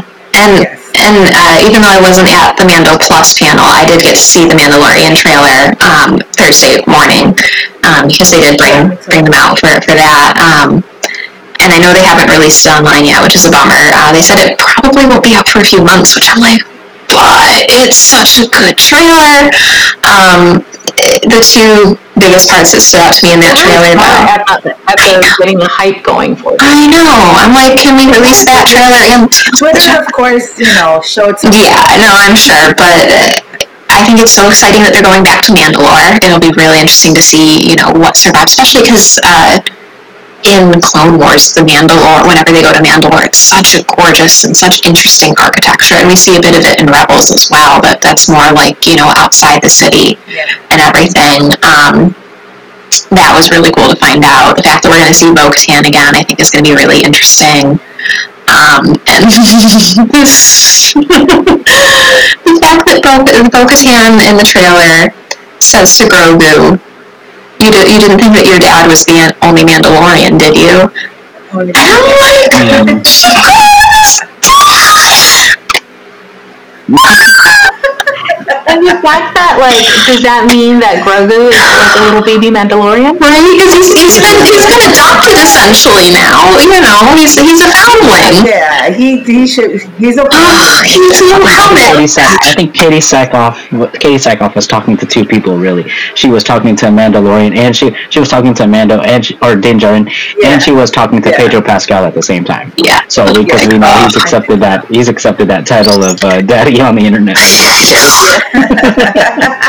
I know. I saw a clip of, of the panel when they brought Go Grogu out, and I, I think it was Filoni said like, "And now introducing our new show, My Three Dads." It's God. yeah, that was that was dude, I- it was so I I, I. I'm so bummed I wasn't at that panel because just the way people like lost it when they brought Grogu out to say hi to everybody and they just cheered when he like sat down. I'm like, oh my god. Oh yeah, Jon, Jon, that moment when Jon Favreau told you, know, Mhm. just sit down, little guy, and then you just see him just like plop his little book like right there on the table. I mean, I got, I, I did kind of get to see them because uh, they had the Mandalorian experience there, which I hope that they have that as a thing past Celebration because it was so cool getting to see all of those costumes. Um, but like in the middle of the exhibit room, they had Mando's new ship, that Naboo Starfighter. Um, and in the cockpit was, you know, a mannequin wearing Mando's costume. I love they. Yeah, and then in, in the little bubble that you know was meant for the droid, but she hollowed out for Grogu to sit in. There was a little animatronic Grogu like turning and making noises and waving at people. And I was like, I don't know if that or the bantha that moved was the cutest. It was, more cool, but the bantha's name was Samantha, which I think is the best thing. Santa. That's what one of the so exciting about things like Star Wars Celebration, and I think it's a little bit like uh, for us when Ron, when we've done like San Diego Comic Con, right? Like the fact that the studios are there, right? It's these big studios that are putting on these events, and you get to see all of these like props or like you know uh, activations that they the studios are hyping up. So everything's so accurate and so like you know true to the show. And it really is like this immersive experience. And i think that that's what makes things like celebration so extra special because it's actually officially licensed by star wars it's not like you know a fan event like a lot of other comic book conventions are so you get to have so much more and the cast and everything and there are these huge events it's it's really amazing um, but on top of that, uh, there's also the fact that sorry, something just came up on my screen. I was like, sorry about that, guys. Um, but uh, anyways, but like you were saying, Elizabeth, like you couldn't make it to the Mando panel. There's no way that it's physically possible to be at everything at these events. No. It's there are four day events and it's still not enough time to see and do everything and i think that's really Yeah. exciting and really cool and worth the money that you spend going to these things because they are pretty incredible in comparison to other events Yeah, yeah. like when when Filoni uh, announced the the Mandalorian exhibit, because I guess they hadn't. I think I had seen something that they were going to do something, but like they officially were like, "Yes, we're going to do this." He was like, "Please don't break anything because we might need it for filming." Because everything in there was screen used, which I thought was really cool. Yeah, that's really Yeah. cool. That is really cool. and you know one of the great things that it, the crew that we had at Temple of Geek covering uh, Star Wars Celebration, Miles, Ron, and, and Elizabeth.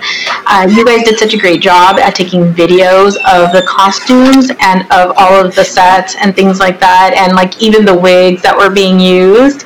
And for cosplayers, I feel like this is a big deal to be this close to the costumes that we sit there and try to recreate and you know replicate and stuff. And so the fact that you guys got so many pictures, I really can't wait till we put out some kind of reference guide for, especially like the Ahsoka um, Tano costume. Elizabeth Yeah. did a great job with the so on that. I posted it to the Temple of Geek TikTok.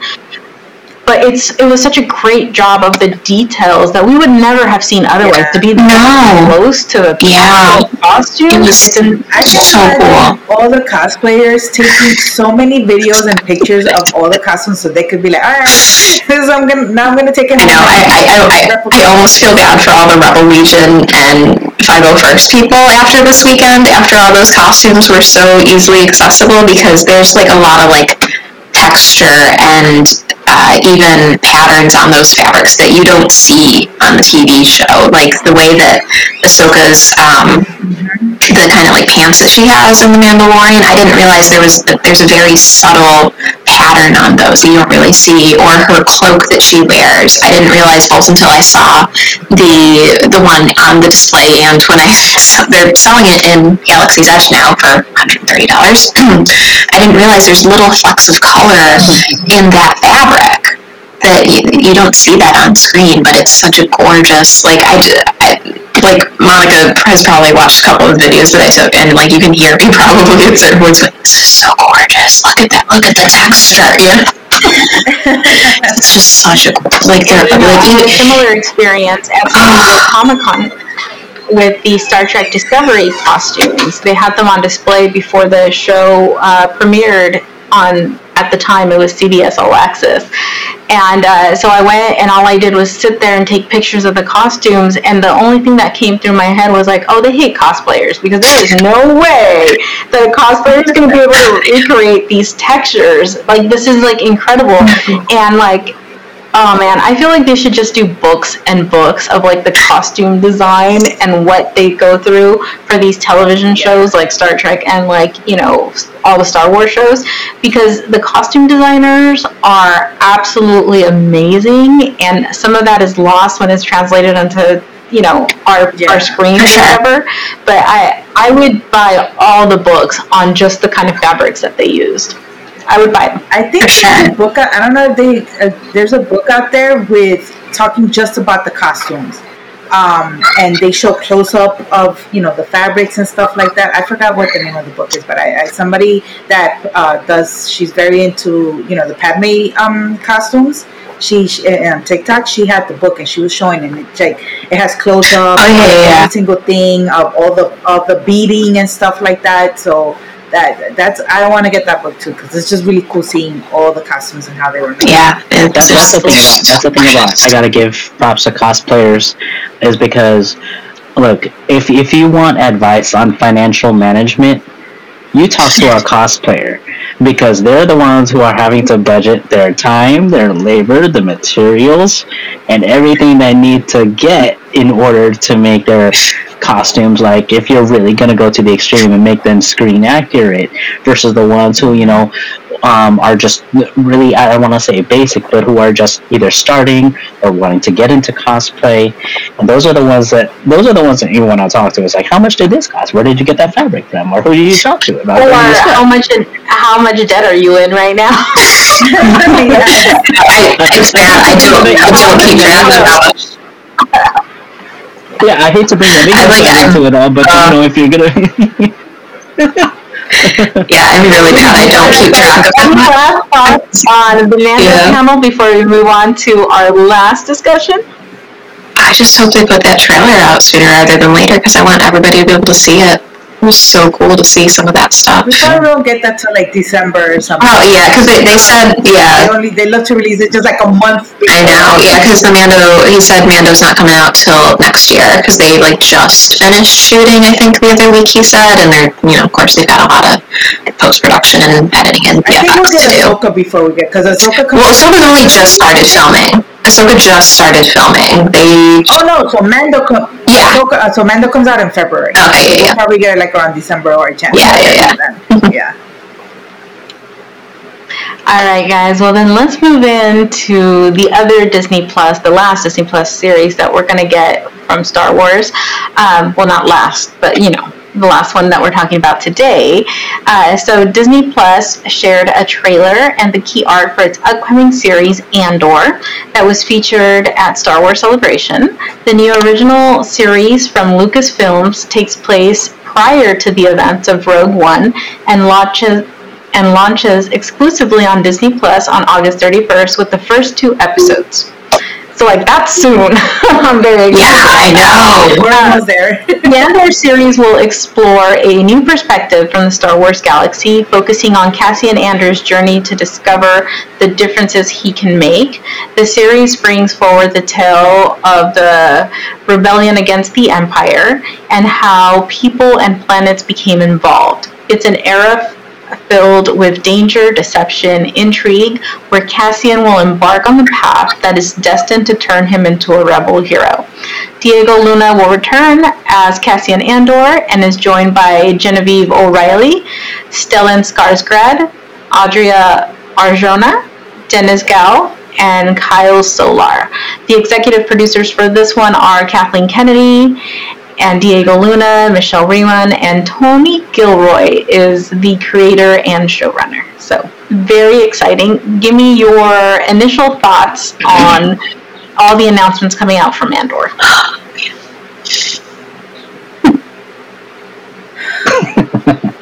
I, listen, yeah. I'm. Uh, it's just amazing because I, again, world building, and we're gonna get a much more in-depth look into the rebellion, into the spy. Like I love that we're gonna get. It's gonna be like a spy type of. Yes, um. I agree. you know and um to see how it, it, it, it how all these even now we're gonna get new planets you know how they're you know responding to the empire to uh, to to everything that's going on and just i want to see how they they they were able to like form and and, and get together to to to to form what it is what that we know as the rebellion it's gonna be so interesting Yeah, it, it, really Rogue One is my favorite. Oh, sorry, Liz. yeah. I think Um, there's a delay with Elizabeth, so we're like talking over each other.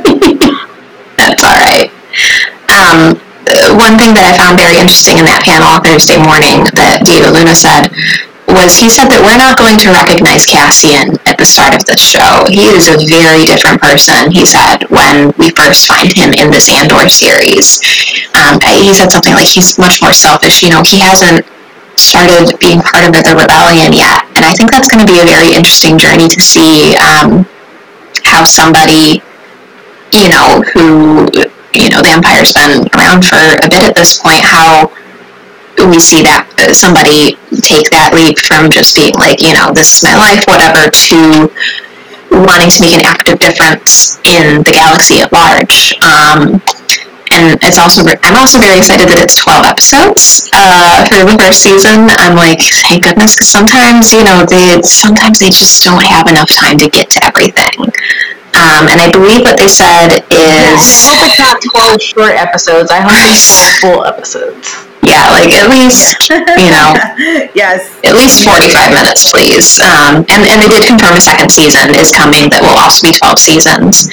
Um, I might get this slightly wrong, um, but I believe they said that this, the first season will, will be, I think they said five years back from Rogue One. Um, and that the first season is kind of like like a year or two of Cassian's life, and then season two will pick up where season one left off and bring you right to the events of Rogue One, which I think is going to be very interesting to see. Um, you know, it it's always great when you get a good character-driven, good story arc for a specific character-driven um, uh, thing, especially with like like I said, with absolutely. uh, finding out that that Cassian is going to be a very different person when we first meet him.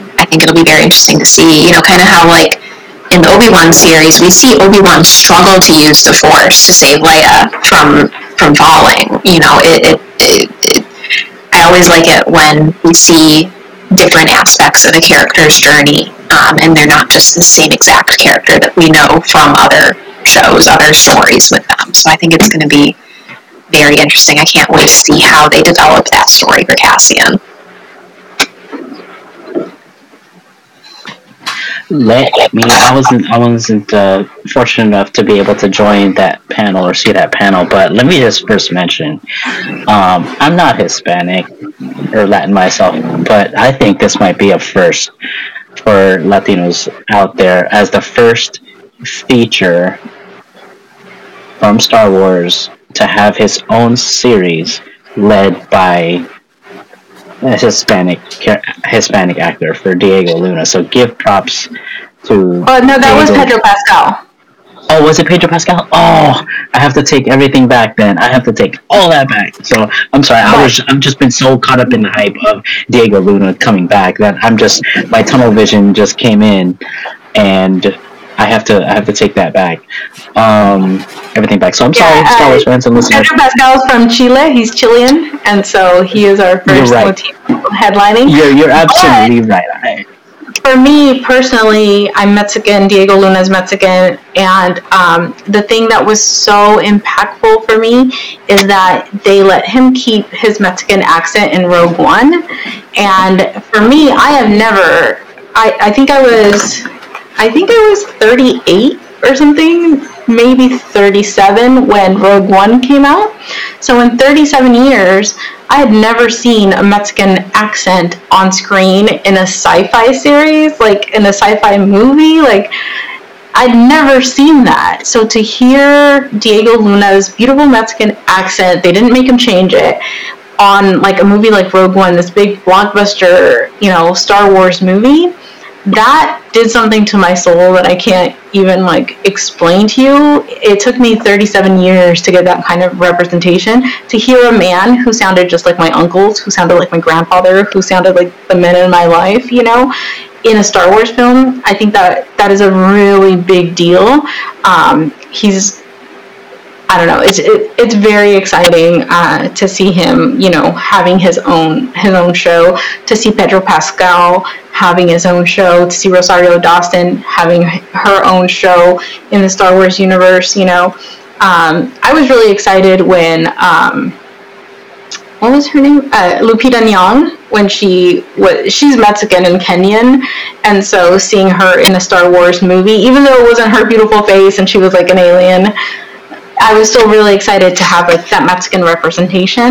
Uh, so, you know, it, I, I feel you, Ron. I am on the hype train when it comes to Diego Luna. I'm really excited about the, you know, Latinos in space. Like, give it to me. give me all. yes. I'm super excited about it. and that's that's that's one of the things that why I consider Rogue One such probably my favorite Star Wars film up until now, is because you know it's the story of people who don't have any powers whatsoever, minus maybe um, Chirrut and Baze. Um, but the the whole aspect of them being so ground level and, facing uh, a much bigger force um, beyond them and literally putting their boots on the ground as far as how they're going to attack this this bigger empire. So, uh, Kata, you mentioned that this was it, it, had that spy tone to it, and that's immediately what I, the the uh, the tone that I got from the very beginning. Because in the beginning of that trailer, by the way, all my knowledge about this upcoming series is coming from the trailer when yeah. the beginning they started when you see that one guy on top of that tower banging on um, on this metal uh, big metal table and then following that you get like people playing instruments around town i'm like people are coding each other they're like sending hidden messages to each other. And i'm like this is some spy stuff going on here. So i want i love to see that. Like let's get a, another spy story. I mean we kind of got that in rogue one. Um, and and uh, in some of the um, original films, but this one kind of goes deeper into that spy aspect of things, and to see how yeah. Diego takes this role again, it's just so nice to see him back. But by the way, just just having that character back, because I think he was just uh, he was a favorite of mine in Rogue One. Um. I see how he takes the character of An- of Cassian Andor. Um, and develops into that role.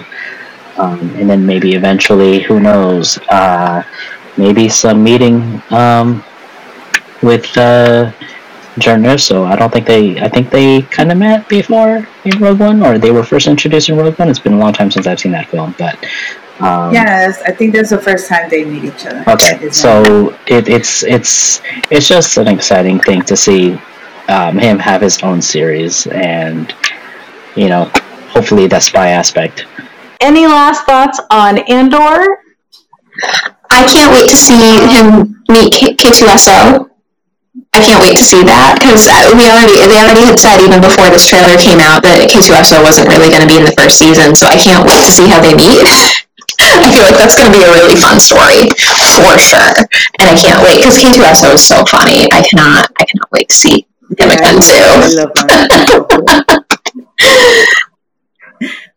um, just going back to something that Ross said about how um, we get to see people people that have no type of force abilities. There's no special powers or anything, and just I'm excited to see how they were able to just like you know go and form this amazing rebellion against somebody like Palpatine and were able to go like toe to toe with him with no force abilities, with no, you know, eh, any type of special powers or anything, but they were still able to stand up to him, even though he had, you know, he he has such an advantage, you know, because of you know being a Sith and everything. So I'm I'm I'm I'm very excited for that. Regular people, you know, doing amazing things. You said it well. Regular people doing amazing things. Mm-hmm. Mm-hmm. Yeah, I think that's. I'm, I'm excited for more world building, and you know, the fact that this all means that the Star Wars franchise has decades ahead of itself. You know, like with so much potential for storytelling. So I'm excited mm-hmm. for a future with even more. Like you know, we have our Marvel Cinematic Universe, and now we have like our our Star Wars universe that's expanding. So I'm very excited. It's a wonderful time to be a geek. All right, guys. Absolutely. Well, any last thoughts on anything before we wrap up this episode on any of the Star Wars celebrations or anything else? It was just. I think, uh, you mentioned, I'm sorry. You, meant, you mentioned of the whole, uh, you know, parallel views of the Marvel universe. You know, at the end of uh, the Rebels, you hear Ahsoka, and um, her, and I think there was that room, big room uh, full of everything, and you just hear so many dimensions of different things happening within the Star Wars universe. I think that uh, that whole scene right there kind of opened up the door into the Star Wars equivalent of a multiverse. So the world between worlds. Yes, yeah. that one. Yes, yeah. yes. I, I would love a Star Wars what if, like they got to do that at some point, a Star Wars what if, because there's so many directions that they could go with that. I'm like, I want to see Ahsoka as, as an Inquisitor. I would like to see, the, like, there's just so many directions that they could go with it that it would be so interesting to see. I really hope that they do that at some point. Um, because I just think it would be amazing to see all these what ifs in the Star Wars universe because there's a lot of turning points in all of these stories. It's like, you know, what if Ahsoka had stayed in the Order? What if uh, I'm trying to think? What if Kanan had found another way and he had been able to survive? What if you know? What if Padme didn't die? What if Padme didn't die? What if Anakin, what if Anakin had stayed in that freaking temple room? no. You know, there, there's just so many. There's, like yes there's so many stories to be told within the main timeline of star wars. I mean something that i've said before is i really hope that sometime in the future we get a clone wars style series but for the for the sequels trilogy with you know young Ben and with Leia and Han and Luke because they're all in such different places than you would expect at the start of, of the sequel trilogy, especially Luke. And I would especially love to see more of Kylo's story, of Ben's story. You know, given given his family history, he maybe should have been more prepared for what happened.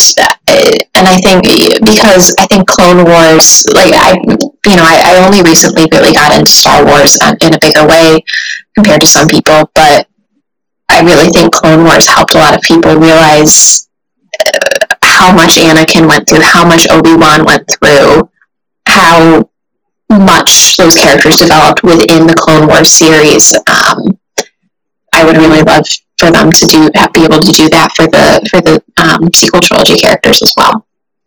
Sequels, yeah. More Jedi stories from Tales of the Jedi. I know. They, I really hope they do a Kanan one. Like I would be so thrilled to see more Kanan. I think I remember It's got to be on the list. Elizabeth was It's like, like be on the really list. expanding on that, and then that would be such a great.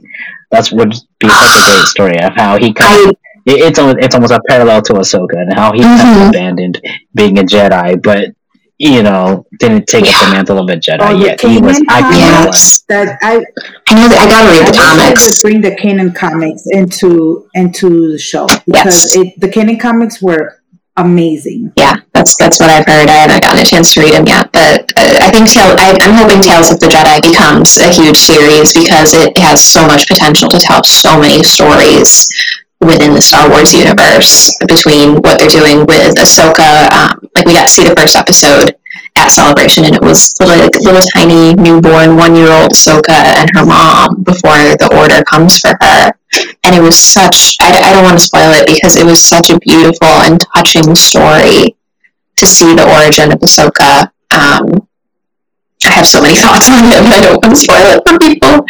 And the fact that we're going to get, you know, more of Dooku's story, which I know that they've done books and comics with Dooku as well, but to be able to see the progression, because it, it seems like the idea is that there's going to be three episodes of Ahsoka, three episodes of Dooku, each is going to take place at a different part in their life. Um, because, for instance, Ahsoka in the trailer, which I haven't, I don't, you know, I haven't seen an official release yet, but I know the first episode with Ahsoka is little baby Ahsoka. The trailer seems to then indicate that it'll be at some point in her Padawanship with Anakin. It looks like it might be like right when she gets the second mm-hmm. lightsaber, um, because she's training with both of them.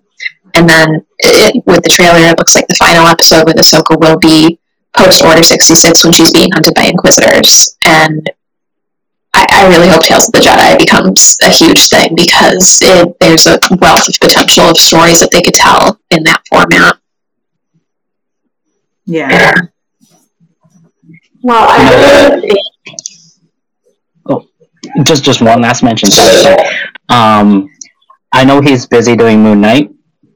Um, so he's at in Yes. production Yes. with everything, but you guys already know where I'm going with this. So Yes. so uh, different different outlets are reporting that um, Oscar Isaac, when he was interviewed, uh, has read the the solo comics of of his character in Star Wars, Poe Dameron. So I thought, you know, take it as it, take it as it is. I'm just take it with a, any grain of salt. Whether you fan cast, uh, you know, fan out about that, but you know, maybe a solo Poe Dameron series. Like, if, Moon- if one shot like Moon Knight. I'm I know. with that. Yeah, like, if- if- they give us a freaking show. if Moon Knight taught me anything, it's that Oscar Isaac was vastly underused in the Star Wars trilogy. Holy cow! Like I, I hadn't seen him in anything other than Star Wars uh, before Moon Knight came out, and like holy cow, that guy can act. That was phenomenal, and I, I yeah, I would I would love to see him develop Poe more. Uh, especially if they do Yeah. stuff with the comics, because I remember people being a little unhappy with some of the mentions of his past in uh, uh, Rise of Skywalker um, because it got into slightly stereotypical uh, Yeah. territory, unfortunately, and went against what the comics really had him doing. But I, I, I adore Poe Dameron. Yeah. Anything, movie, series, whatever they want to do, please. He really embraces the role. When he gets into a role, Yes. he really embraces the role. Absolutely. Oscar Isaac. But that's all I gotta say. All right. All right, guys. Well, I want to thank all of you for taking the time out today to talk Star Wars with us and for sharing your insight and just your passion and your love for Star Wars. It is so great to talk to you guys today. I had a lot of fun. Thank you so much. Um, this is going to wrap up this episode of the Temple of Geek podcast. We want to thank everybody who tuned in today and especially our guest, Kari. Elizabeth and Ron for being with us today. If you have any questions or comments, feel free to hit us up on Facebook, Twitter, using the handle Temple of Geek. Do you want to check out some of our other episodes or shows? Why don't you head on over to templeofgeek.com? There you will find all sorts of content that pertains to the world of geek.